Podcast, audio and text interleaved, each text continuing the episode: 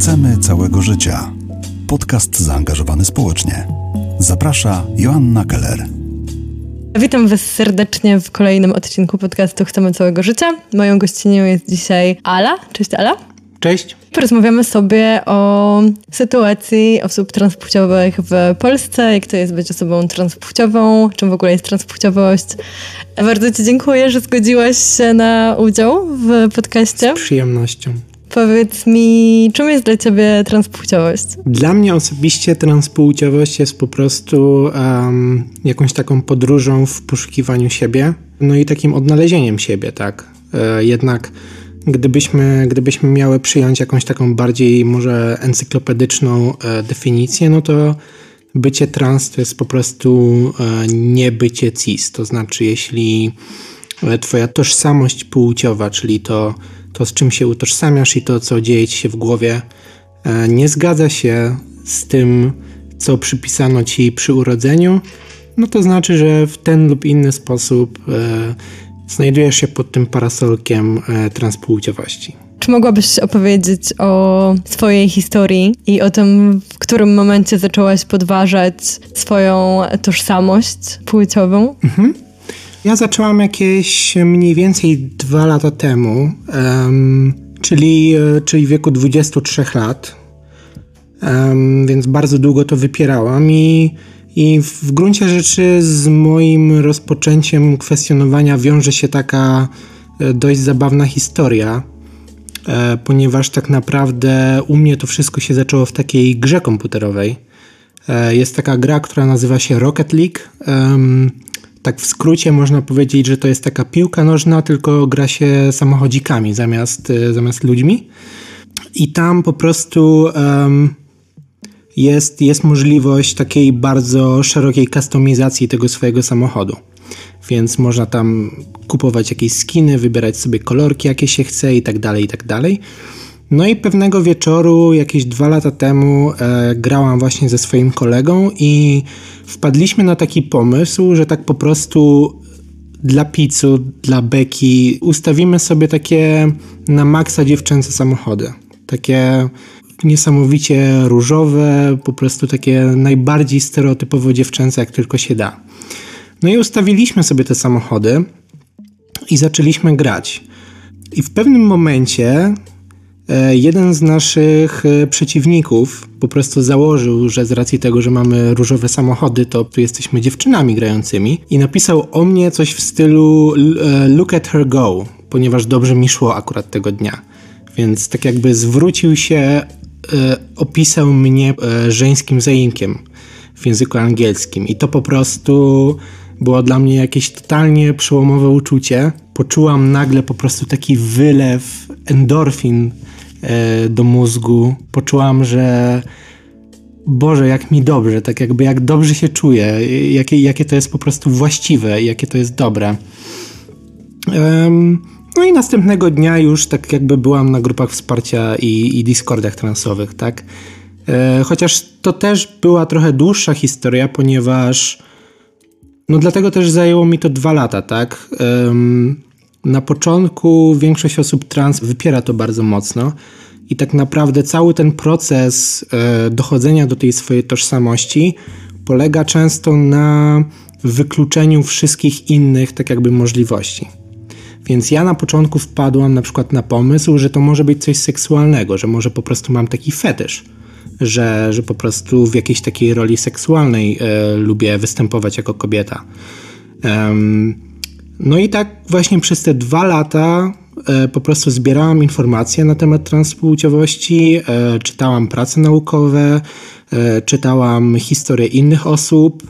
No i tak po kolei wykluczałam na, następne jakieś moje hipotezy, typu ta cała transpłciowość jest tylko jakimś, e, jakąś pochodną mojej depresji, albo, albo może to wynika na przykład z tego, że nie wiem, nie miałam dobrych kontaktów z tatą i, nie wiem, nie miałam męskiego wzorca. No i cały ten dwuletni proces to był proces po prostu eliminowania wszystkich innych mm, możliwości wytłumaczenia tego, co się dzieje w mojej głowie. Um, no i w końcu, no i w końcu wszystkie je wyeliminowałam, no i została mi tylko jedna, no i okazało się, że trafiłam w dziesiątkę. Więc tak, tak mniej więcej u mnie ta historia wyglądała. W którym momencie zdecydowałaś się na zgłoszenie się do, do lekarza? Bo rozumiem, że on też był jakoś na, na drodze do odkrywania mhm. E, tej transpłciowości. E, tak. E... Jakie masz w ogóle doświadczenia związane z diagnozowaniem się e, w Polsce? W Warszawie, gdzie teoretycznie jest dostęp do najlepszych lekarzy? E, ogólnie to zapisanie się do lekarza tak naprawdę miało być dla mnie taką takim ostatecznym potwierdzeniem, że, że nie jestem trans. Tak jakby ja, ja nie zapisywałam się tam w celu zdiagnozowania się, znaczy w celu zdiagnozowania się z wynikiem, że, że nie jestem i po prostu mi się wydaje. Um, więc tak naprawdę to był cel, który mi przyświecał, ponieważ do samego końca no ja nie, nie chciałam tego tak naprawdę. To, to jest um, no to jest um, w wielu, wielu aspektach po prostu to jest coś, co utrudnia życie, tak? To jest coś, co sprawia że, że traci się niektóre znajomości, e, ludzie są wyrzucani z domów e, z, z, takiego powodu i, i tak dalej, i tak dalej. Ja po prostu do samego końca bałam się bardzo konsekwencji, więc nie chciałam tego zaakceptować. Um, i w związku z tym e, wybrałam się do jednego ze specjalistów, który jest ogólnie uważany za taką legendę i takiego troszkę prekursora e, badań na temat transpłciowości w e, Polsce. Um, no i e, w moim przypadku to doświadczenie było dość gładkie, przynajmniej w porównaniu do tego, co, co czytałam co czytałam na grupkach wsparcia właśnie od innych osób, ponieważ ja to załatwiłam bardzo szybko.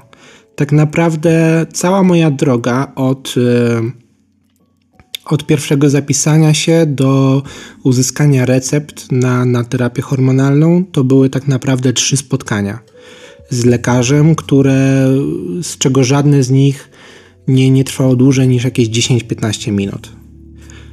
E, pierwsze to spotkanie e, polegało na tym, że e, pan doktor rozpisał mi po prostu, ile mnie to będzie kosztowało. Mhm.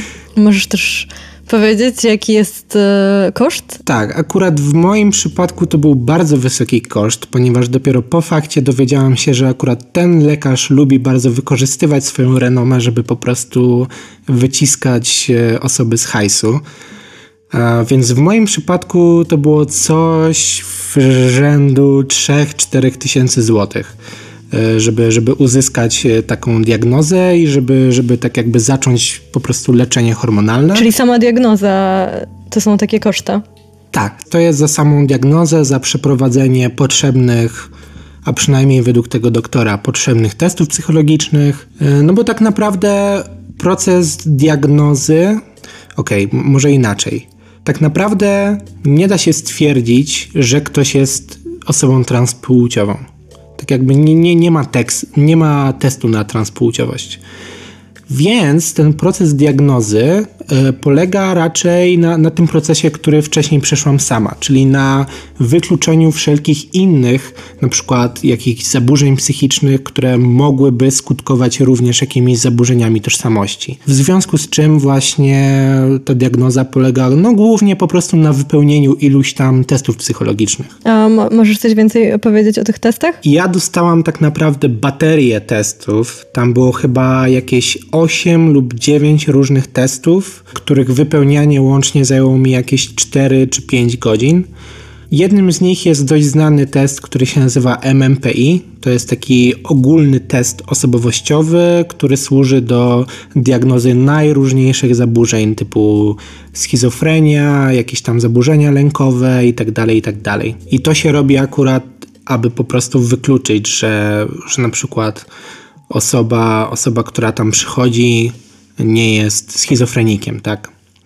Oprócz tego było parę takich testów, że tak powiem, amerykańskich, to znaczy standardowych, i to były takie testy, przynajmniej dla mnie, po prostu akceptowalne, tak? To znaczy, że Był na przykład taki test, w którym były wypisane wszystkie części ciała i trzeba było opisać na jakiejś skali tam od minus 3, gdzie minus 3 to jest taki, taka bardzo męska, do 3, co oznacza bardzo kobieca, jak tak jakby w swoim odczuciu o, ocenia się każdą część ciała. Czyli to był taki trochę test na dysforię yy, fizyczną, zakładam, ponieważ osoby trans, które, które cierpią na taką dysforię, często po prostu jakoś tak bardzo surowo oceniają e, te, te swoje jakieś takie cechy fizyczne. Na przykład ja nie znoszę moich dłoni albo, albo moich stóp, ponieważ wydają mi się bardzo duże i męskie. Więc większość tych testów była, była w miarę ok. E, natomiast był tam też jeden test opracowany konkretnie przez tego lekarza, z Polski. No i to był test, którego tak jakby wypełnianie do dziś troszkę mi się śni po nocach, szczerze mówiąc, ponieważ pojawiały się tam bardzo, ale to bardzo inwazyjne pytania na temat y, mojej seksualności, na temat y, takich rzeczy jak na przykład y, częstotliwość masturbacji, technika masturbacji, częstotliwość uprawiania seksu, y, preferowane pozycje, no po prostu wszystko, tak jakby wszystko, więc wypełnianie tego samo w sobie było trudne, ale trudniejsza jest chyba świadomość, że no po prostu to, to tak jakby do końca świata będzie gdzieś tam w jego szufladzie po prostu leżało i no i, no i po prostu ma, ma dostęp do takich bardzo intymnych szczegółów na mój temat. Więc to są te testy. Oprócz tego na, na proces diagnozy składają się dwie rzeczy. E, jedna z nich to jest z jakiegoś powodu ten, ten mój doktor e, wymagał ode mnie zrobienia sobie zdjęcia, takiego selfie, czego kompletnie, kompletnie tak jakby do dziś nie rozumiem, e, w jaki sposób ma to pomóc w, w diagnozie i ja akurat w ogóle odmówiłam zrobienia tego zdjęcia, bo on nie był w stanie mi wytłumaczyć, yy, dlaczego jest to istotne. Badania laboratoryjne, to znaczy badania z krwi, badania hormonalne, ponieważ często też jakieś takie zaburzenia na tle tożsamości płciowej może na przykład wynikać z jakiejś wady genetycznej albo, albo z jakiejś choroby, która wpływa na, na hormony e, oraz tak zwana autobiografia, albo jak to ten doktor określa, historia mojej kobiecości. Czyli musiałam po prostu napisać taki dokument, w którym po prostu przelałam na papier jak to u mnie wyglądało. To znaczy, czy były jakieś e, znaki w dzieciństwie, czy mam jakieś wspomnienia, czy na przykład e, lubiłam przebierać się w sukienki, kiedy byłam mała. No i oczywiście historia również współczesna, tak? Czyli wszystko to, co przed chwilą opisałam na temat całych tych dwóch lat, po prostu opisać całą historię. I na podstawie tych wszystkich rzeczy, czyli testów, badań laboratoryjnych, autobiografii i, i zdjęcia, została wydana opinia. I po opinii dostajesz e, receptę na hormony, tak? Tak, natomiast tutaj jeszcze warto zaznaczyć, że tak naprawdę ta pierwsza recepta, którą się dostaje, to jest recepta tylko na parę tygodni hormonów w bardzo niskiej dawce. I tak naprawdę ta pierwsza recepta również ma charakter diagnostyczny.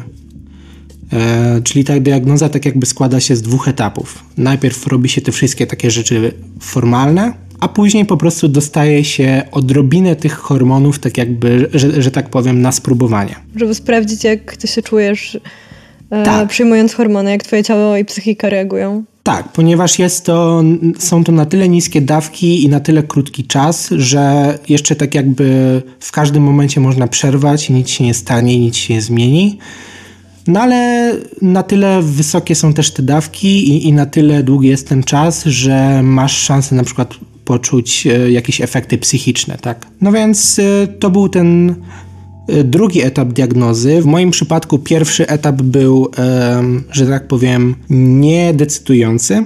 Tak naprawdę ja jeszcze będąc już parę tygodni na hormonach wciąż podważałam, że jestem trans. Tak jakby ja wciąż czasami podważam, że jestem trans. Tak jakby to jest, mam wrażenie, coś, co nigdy się nie kończy.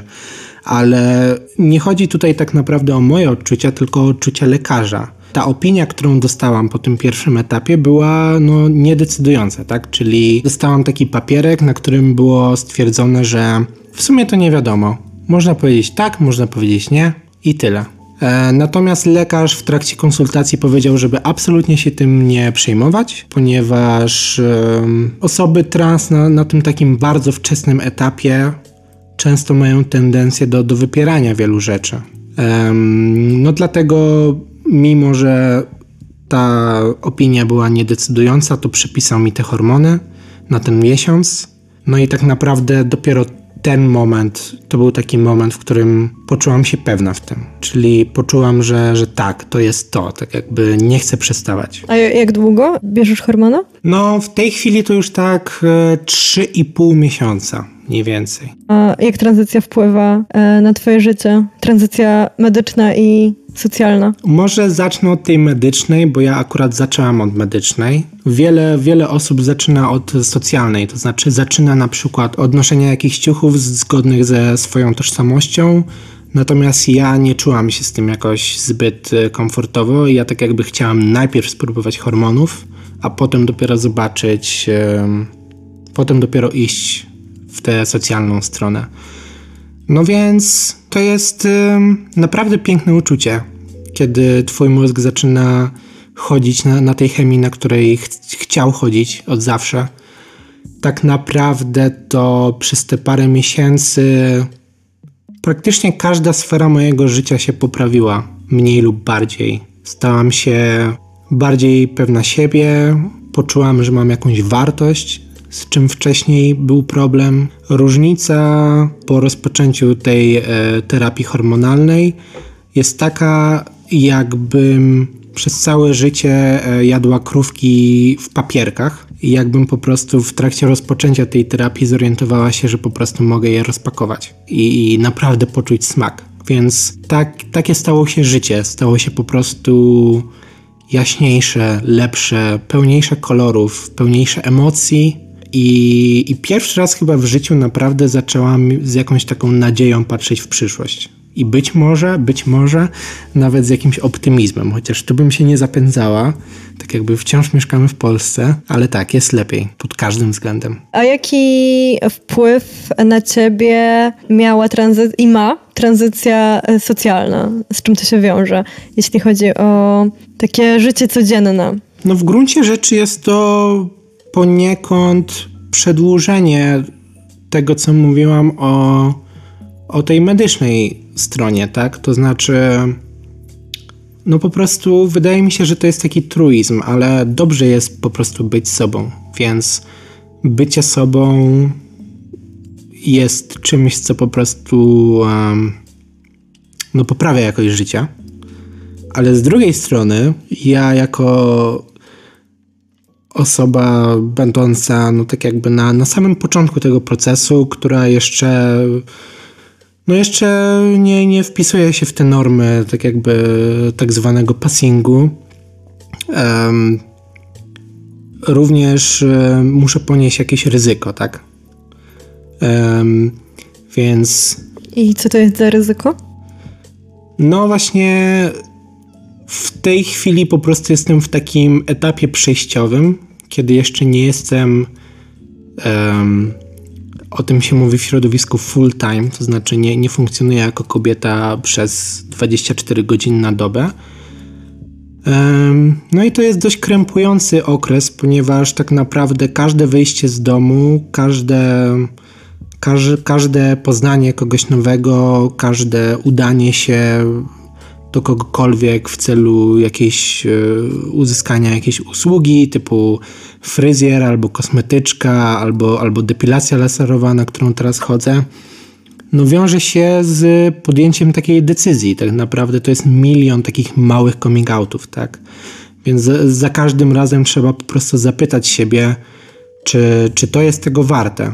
Czy, czy warto jest po prostu przedstawić się jako Ala, i, i narazić się na to, że ktoś może okazać się po prostu osobą nieakceptującą, która, która jakoś ozięble nas potraktuje, albo co gorsza powie coś do nas, albo co gorsza, nie wiem, jakoś. Um, odmówi w ogóle wykonania usługi. Tak, odmówi wykonania usługi. E, czy po prostu pójść tak jakby na łatwiznę i przedstawić się starym imieniem i, i pójść w tak zwanym boymodzie, tak? Więc no to jest, to jest trudne, tak? To, to jest coś, z czym teraz y, się borykam. To jest chyba jeden z takich głównych problemów y, związanych z tranzycją, które teraz mam. Um, no bo ja teraz eksperymentuję e, z, e, z, z, wychodzeniem z domu, tak jakby już w takiej, w takiej roli, w jakiej, w jakiej chcę funkcjonować e, cały czas. No i no to, to zawsze wiąże się z tym ryzykiem, tak? mieszkam na głębokim Grochowie, gdzie, który też nie słynie z jakiejś uderzającej tolerancji. No i komuś mogę się nie spodobać, tak? Więc, więc to jest to ryzyko. Ale szczerze mówiąc, o, tak jakby warto jest, w moim przypadku warto jest podejmować to ryzyko. Za każdym razem, kiedy, kiedy je podejmę, to po prostu czuję dumę. Nawet jeśli spotka mnie coś nieprzyjemnego. Chcemy całego życia. Podcast zaangażowany społecznie.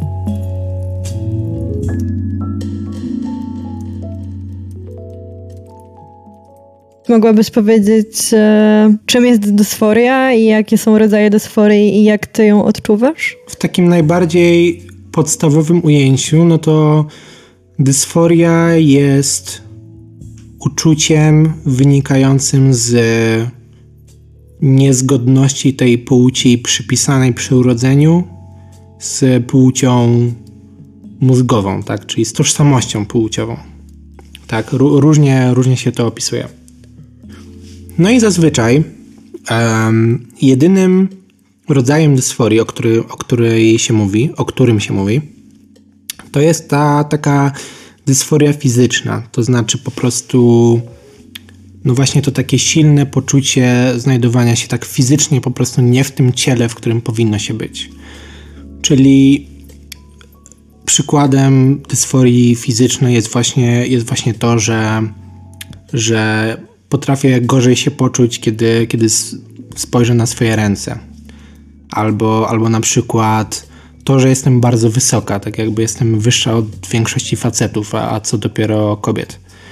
Um, również te wszystkie rzeczy związane z genitaliami, tak jakby poczucie posiadania nie tych genitaliów, jakie powinno się posiadać, to również jest dobry przykład y, dysforii fizycznej.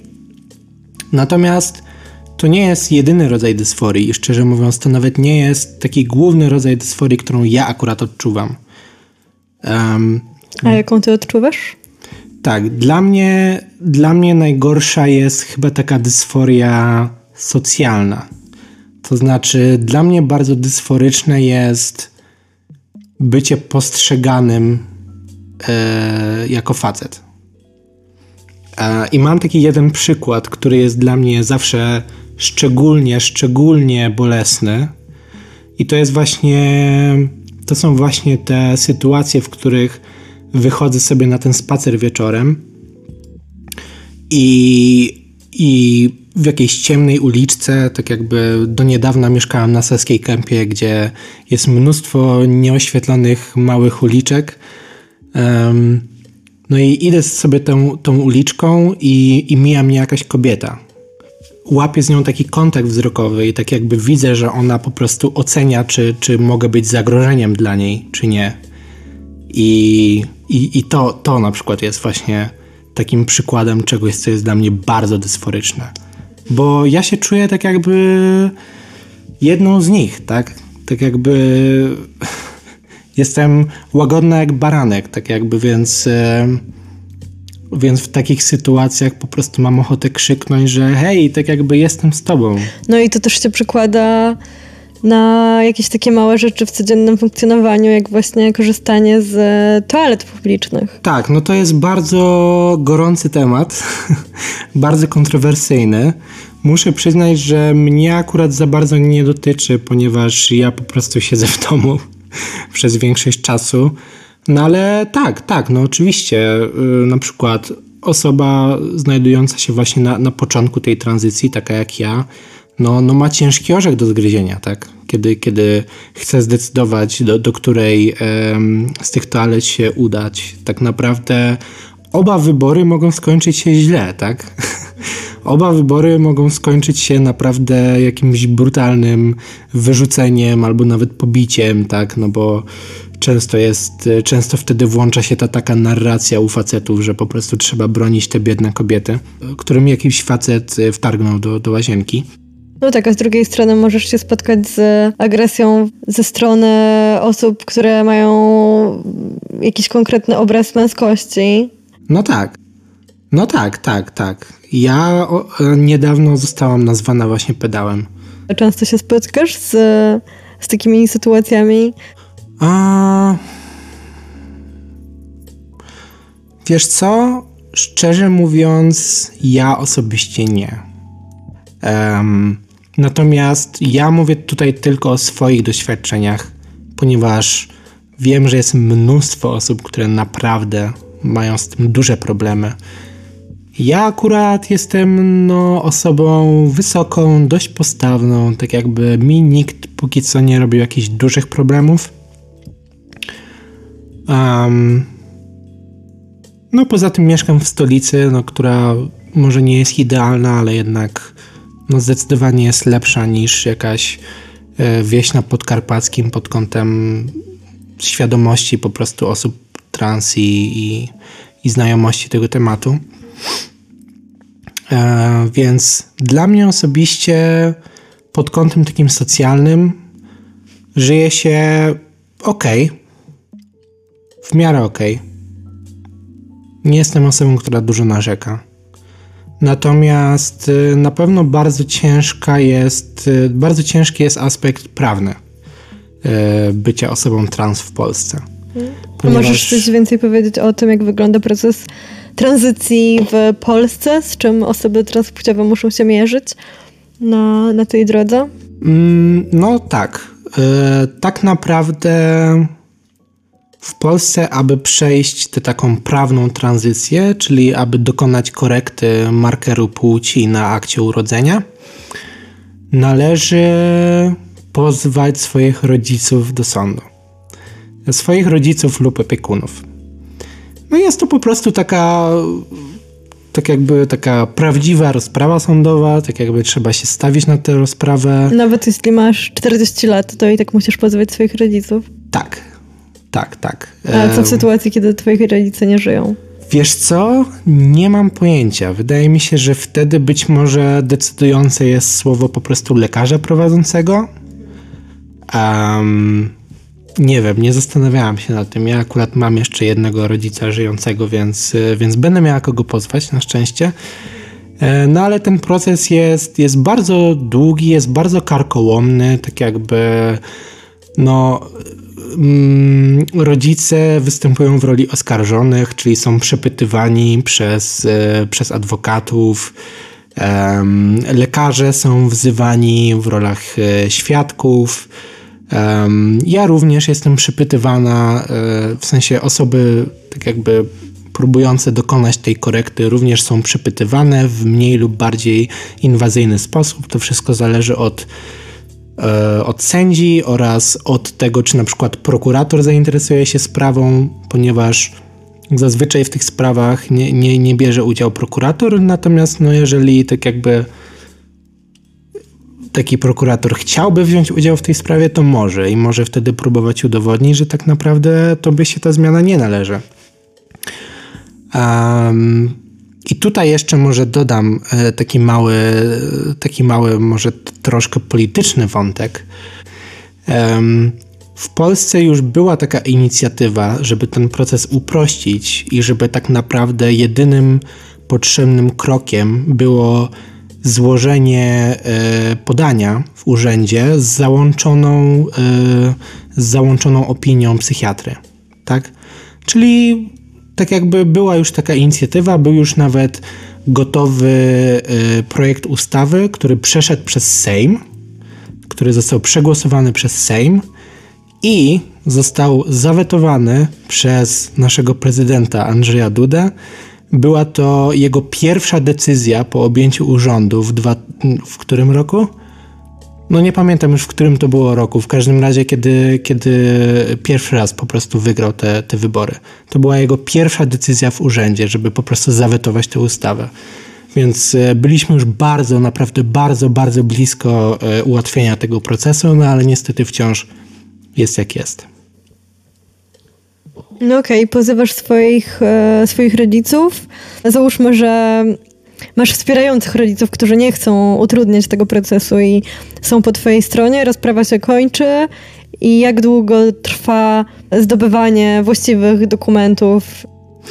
Znaczy, tutaj szczerze mówiąc nie do końca wiem, ponieważ ja jeszcze tego procesu nie przeszłam. E, natomiast z tego, co mówił mi ten lekarz, który, który prowadzi moją tranzycję, to sama, e, sam ten pozew, samo rozwiązanie tego pozwu e, zajmuje w Warszawie przynajmniej od roku do półtora. Więc tyle mniej więcej zajmuje. Um, zajmują te wszystkie rozprawy, ustalenie tych terminów rozpraw i tak dalej, i tak dalej. Przy założeniu, tak jak mówisz, że mam wspierających rodziców, którzy nie robią problemów i którzy po prostu zgadzają się z tą zmianą. No jak już te zmiany się dostaje, tak jakby dostaje się poprawiony akt urodzenia, no i później już trzeba wyrobić sobie po prostu wszystkie nowe dokumenty, tak? No to to już są, no to, to już zajmuje tyle, ile wyrobienie na przykład nowego dowodu, kiedy zgubisz stary, tak? Um, dostajesz też nowy numer PESEL, o tym, o tym się dowiedziałem niedawno, ponieważ w numerze PESEL jest właśnie zakodowana między innymi właśnie twoja płeć. Ale nie wiem do końca ile to trwa. Natomiast to, co na pewno jest problematyczne, to te przypadki, kiedy rodzice nie są wspierający, ponieważ oni tak naprawdę wtedy mogą przedłużać tę sprawę w nieskończoność. Mogą na przykład powiedzieć, że jako dziecko miałaś jakieś tendencje samobójcze, że byłaś jakaś niestabilna psychicznie i tak dalej, i tak dalej. Mogą wnosić e, do sądu o nie wiem, na przykład alternatywną opinię od psychiatry i po prostu generować cały czas koszta i, i, i wydłużać ten czas. Więc y, są takie przypadki, kiedy, kiedy osoby mają niesprzyjających rodziców, kiedy ten proces naprawdę ciągnie się latami, latami. U pełnoletnich, pełnoletnich zaznaczam, osób. No więc jest to kompletny absurd. Mhm. Ty masz wspierającą mamę, prawda? Tak, Możesz tak. powiedzieć trochę o swoim coming outie? Czy on był dla ciebie kwestią spontanicznej decyzji? Czy to była jakaś kwestia, którą musiałaś długo przerabiać sobie w głowie? I czy jakoś do tego się specjalnie przygotowywałaś?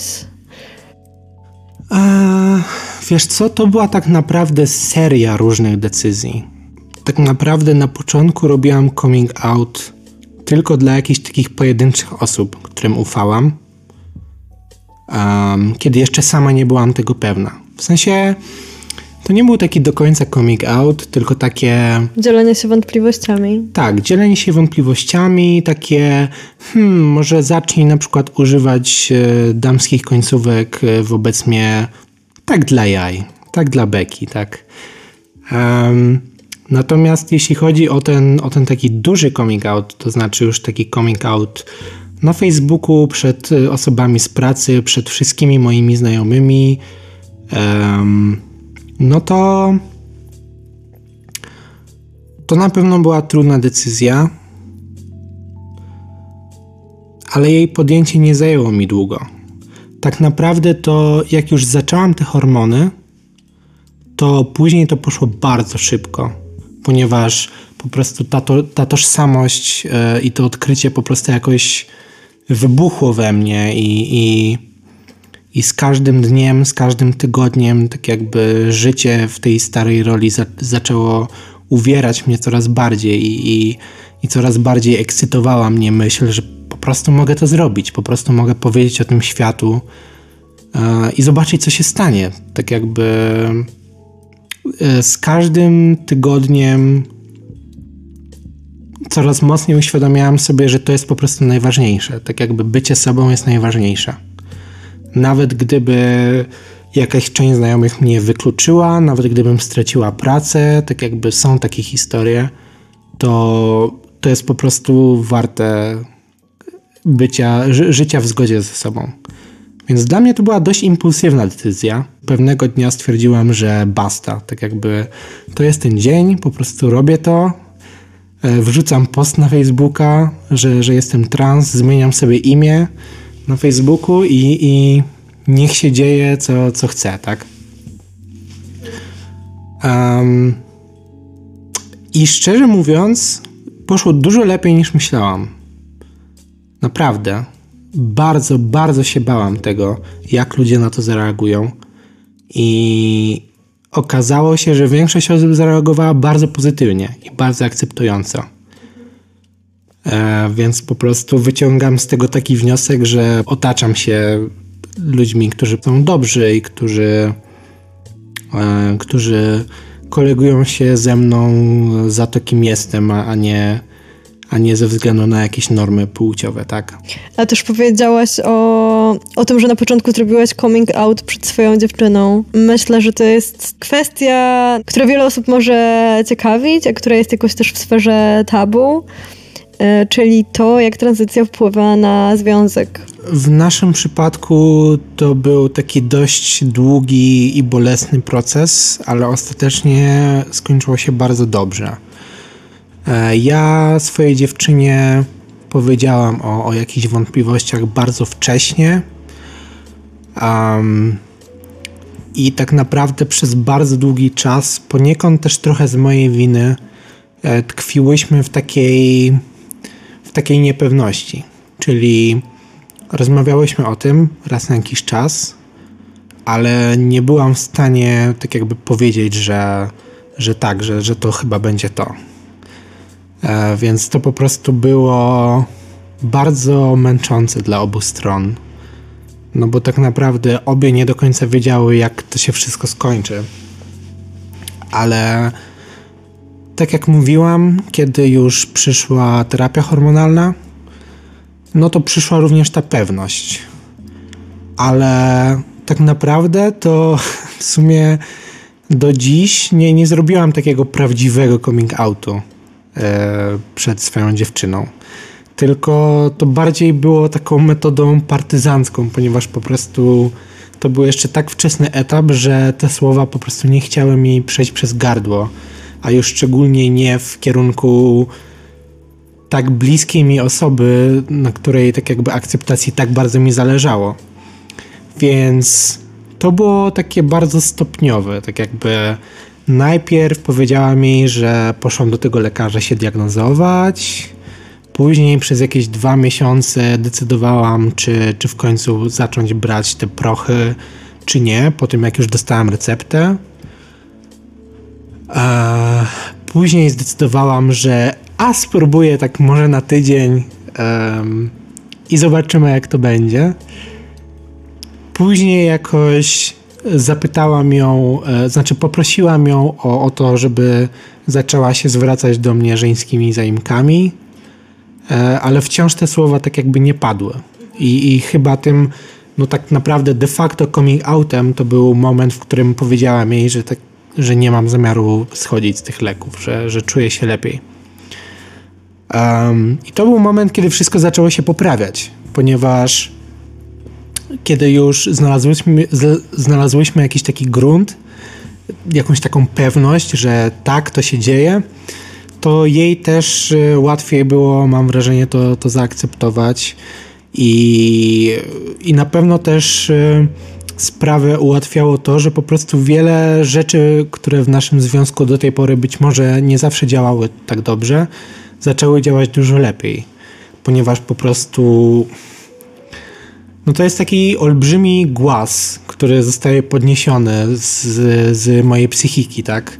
Więc mnóstwo jakiejś takiej energii psychicznej, którą do tej pory e, marnowałam na, na jakimś wypieraniu, na radzeniu sobie z tymi trudnymi emocjami, z tym, z tym wyparciem, z tym kwestionowaniem.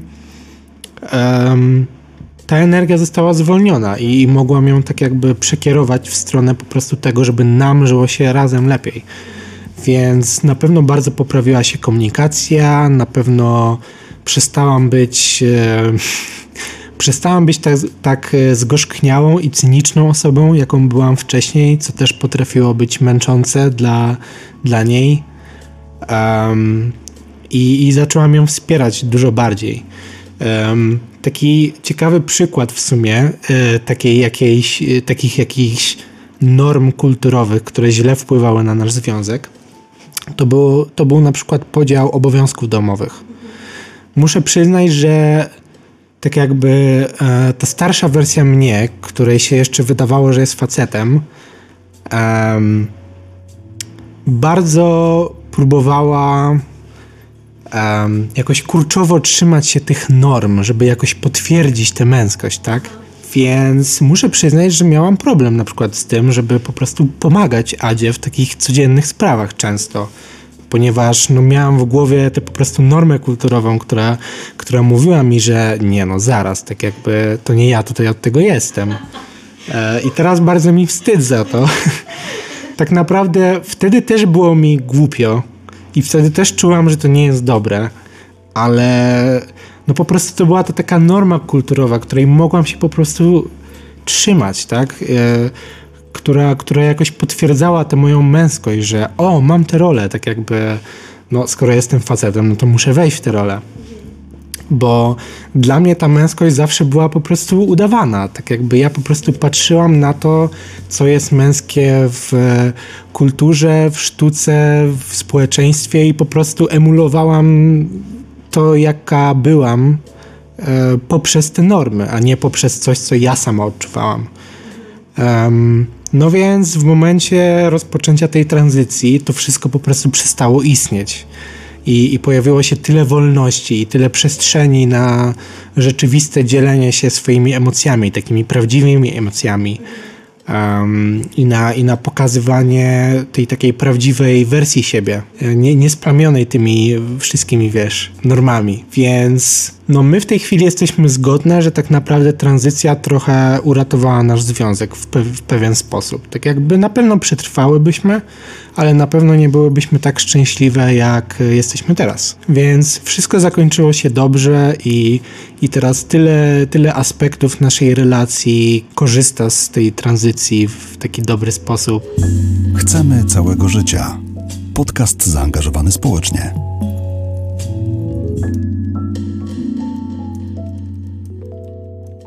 Chciałabym Cię zapytać jeszcze, zahaczając o, o, wątek związkowy, o seksualność. No tutaj zdecydowanie zmienia się wiele rzeczy a na dwóch płaszczyznach.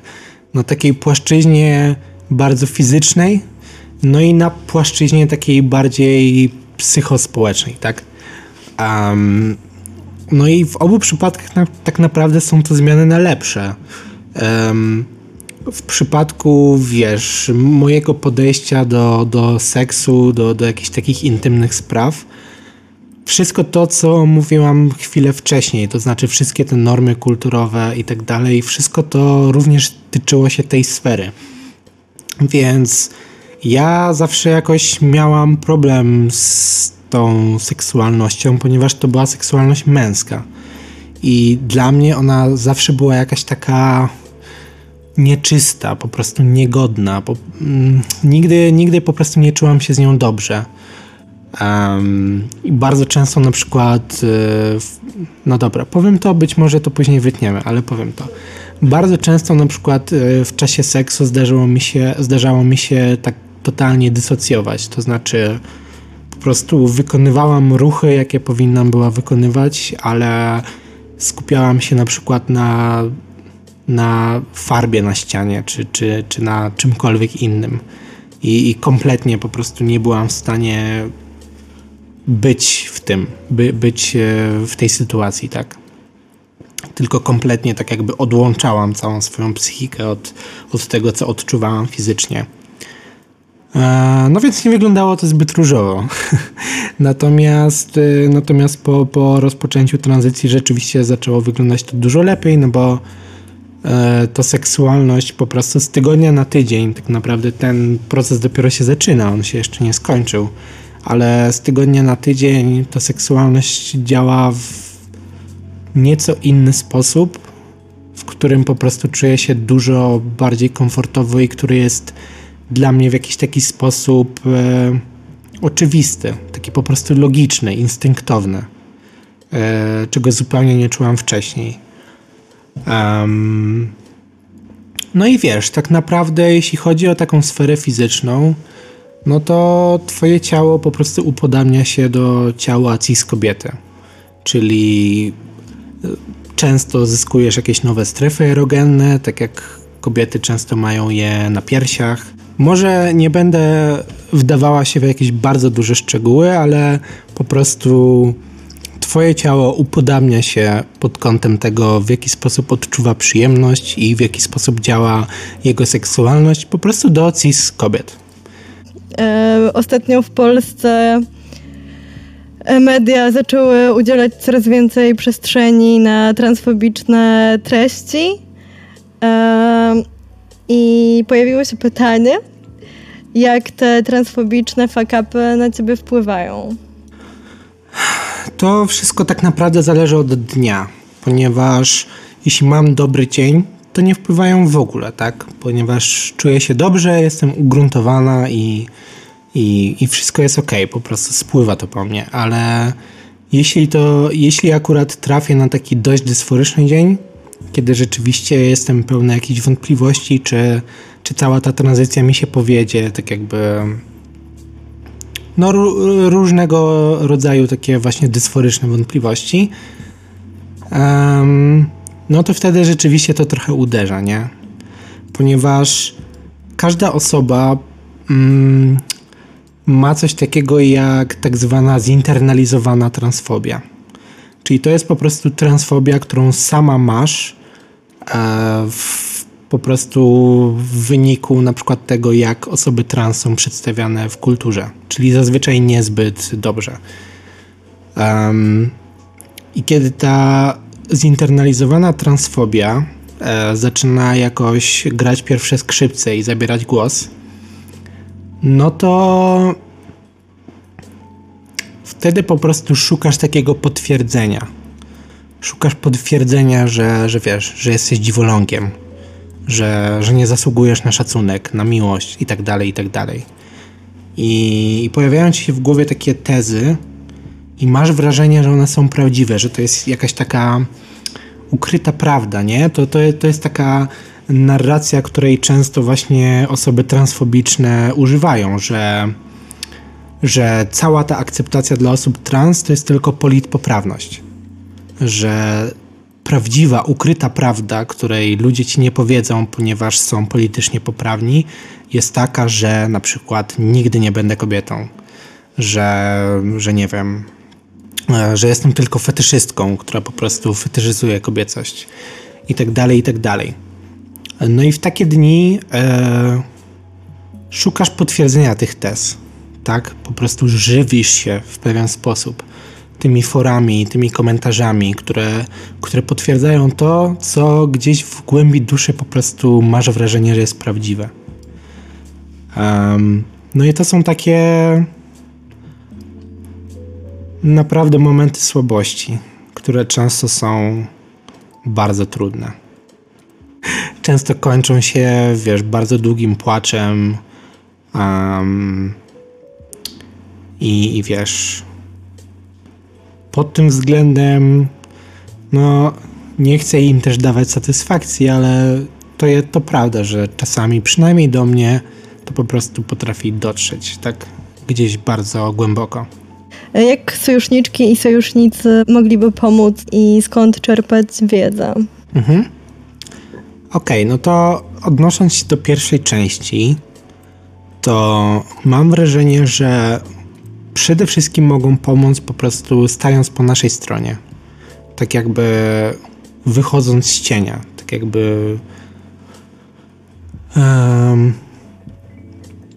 po prostu ciężko jest opisać coś, coś bardziej miłego niż właśnie, niż właśnie cis osoba, która, która kłóci się z jakimś transfobem o, o, o zaimki w internecie.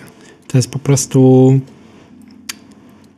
To jest po prostu naprawdę piękne uczucie bo no wiesz, tak jakby osoby trans są taką grupką dość e, marginalizowaną, nie?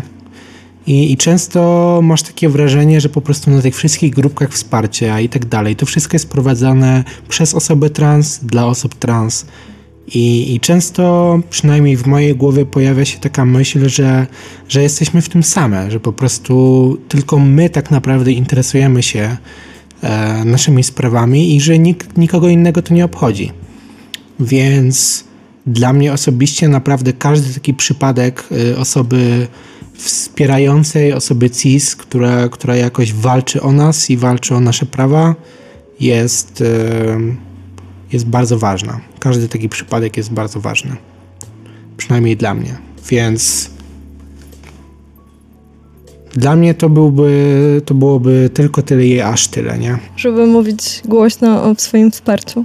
Tak, żeby na przykład y, zwracać osobom uwagę, które, które rzucają jakieś transfobiczne komentarze, żeby po prostu oprócz, żeby, żeby, żeby oprócz tego wsparcia tak jakby cichego, to znaczy po prostu popierania tych wszystkich inicjatyw, czasami zdarzyło się też e, oczywiście w woli możliwości e, takie wsparcie bardziej aktywne. Czyli na przykład właśnie zwrócenie komuś uwagi ponieważ w Polsce, zresztą prawdopodobnie wszędzie na świecie, ale ja przynajmniej widzę tylko Polskę. W Polsce mamy taki problem z zamiataniem rzeczy pod dywan. Po prostu są takie niewygodne tematy, o których po prostu się nie mówi, które są tabu. Jeśli ktoś po prostu zacznie rzucać takimi transfobicznymi żartami, to często nikt po prostu nie ma takiej odwagi socjalnej, żeby, żeby jakoś zareagować. I wszyscy po prostu no, nie zgadzają się z tym, ale też nic nie powiedzą, ponieważ ich osobiście to nie dotyczy, więc niech sobie ktoś gada co chce, tak?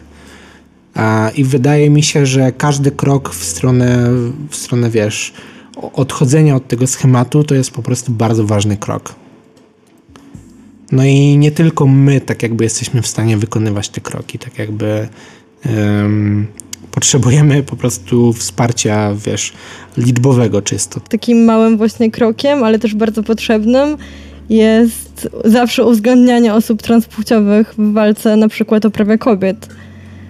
Tak, oczywiście. Że, że to nie, nie, może działać na zasadzie, że dobra, teraz się zajmiemy prawami kobiet e, i wy na tym zyskacie, ale prawa osób trans to za chwileczkę, tylko że jakby musi być cały czas włączanie w te protesty teraz i w tę debatę.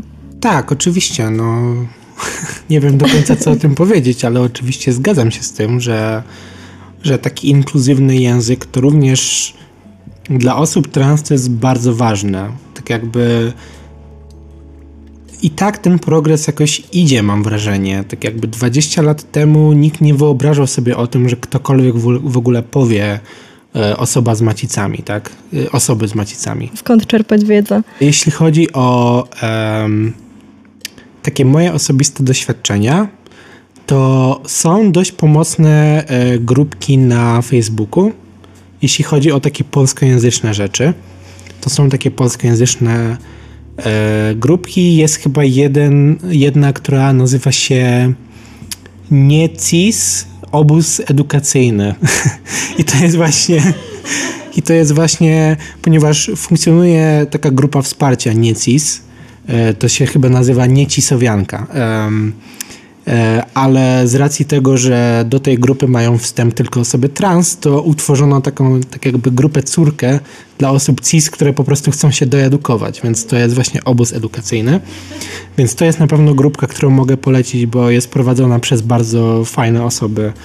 Um, um, jeśli chodzi o taką bardziej naukową wiedzę, taką bardziej akademicką. To jest świetna polska strona, która nazywa się transresearch.pl. Jeszcze jest e, bardzo fajna strona, która właśnie w bardzo obrazowy sposób wyjaśnia wszystkie rodzaje dysforii, tak jakby ja się poniekąd e, wzorowałem na tej stronie, e, kiedy opisywałem te rodzaje, ale tam jest to opisane w dużo większych szczegółach I ta stronka nazywa się genderdysphoria.fyi. Ona jest niestety anglojęzyczna. No i oprócz tego, taką największą skarbnicą wiedzy, z której przynajmniej ja korzystałam, to był Reddit. Jest e, mnóstwo subredditów transowych, e, są subreddity poświęcone konkretnie operacjom, które się przechodzi, konkretnie lekom, konkretnie kwestiom socjalnym i, i w każdej z tych społeczności znajdują się osoby, które, które naprawdę pomagają. Tak? Ja tam naprawdę mnóstwo już postów opublikowałam ze, z jakimiś swoimi wątpliwościami i za każdym razem znajdował się ktoś, kto z anielską cierpliwością po prostu odpowiadał mi. No są oczywiście różne stowarzyszenia i fundacje. Największą chyba w tej chwili jest Transfuzja, potem Tolerado i Lambda, więc e, na przykład na stronie Transfuzji znalazłam tę broszurę dla rodziców w polskiej wersji, tak jakby przynajmniej z tych, które mi udało się znaleźć, to jest jedyny taki przystępny dokument dla, dla rodziców i opiekunów, który w wersji polskiej teraz istnieje, ale możliwe, że o czymś nie wiem. A, no dobrze, to jeszcze na koniec powiedz mi, czego byś chciała e, dla siebie w nadchodzącym roku? Chciałabym, żeby nasz szanowny rząd się ogarnął to na pewno, ale jeśli chodzi o moje życie prywatne, tak naprawdę wszystko już mam. Tak jakby życzę sobie, żeby po prostu ten rok minął jak najszybciej, żebym już miała ponad rok na hormonach i żeby te wszystkie zmiany sobie już zachodziły. I w tej chwili nie czekam na nic, e, tylko po prostu na to, aż ten czas będzie sobie upływał. Dzięki, Ala. Dzięki. Chcemy całego życia. Podcast zaangażowany społecznie.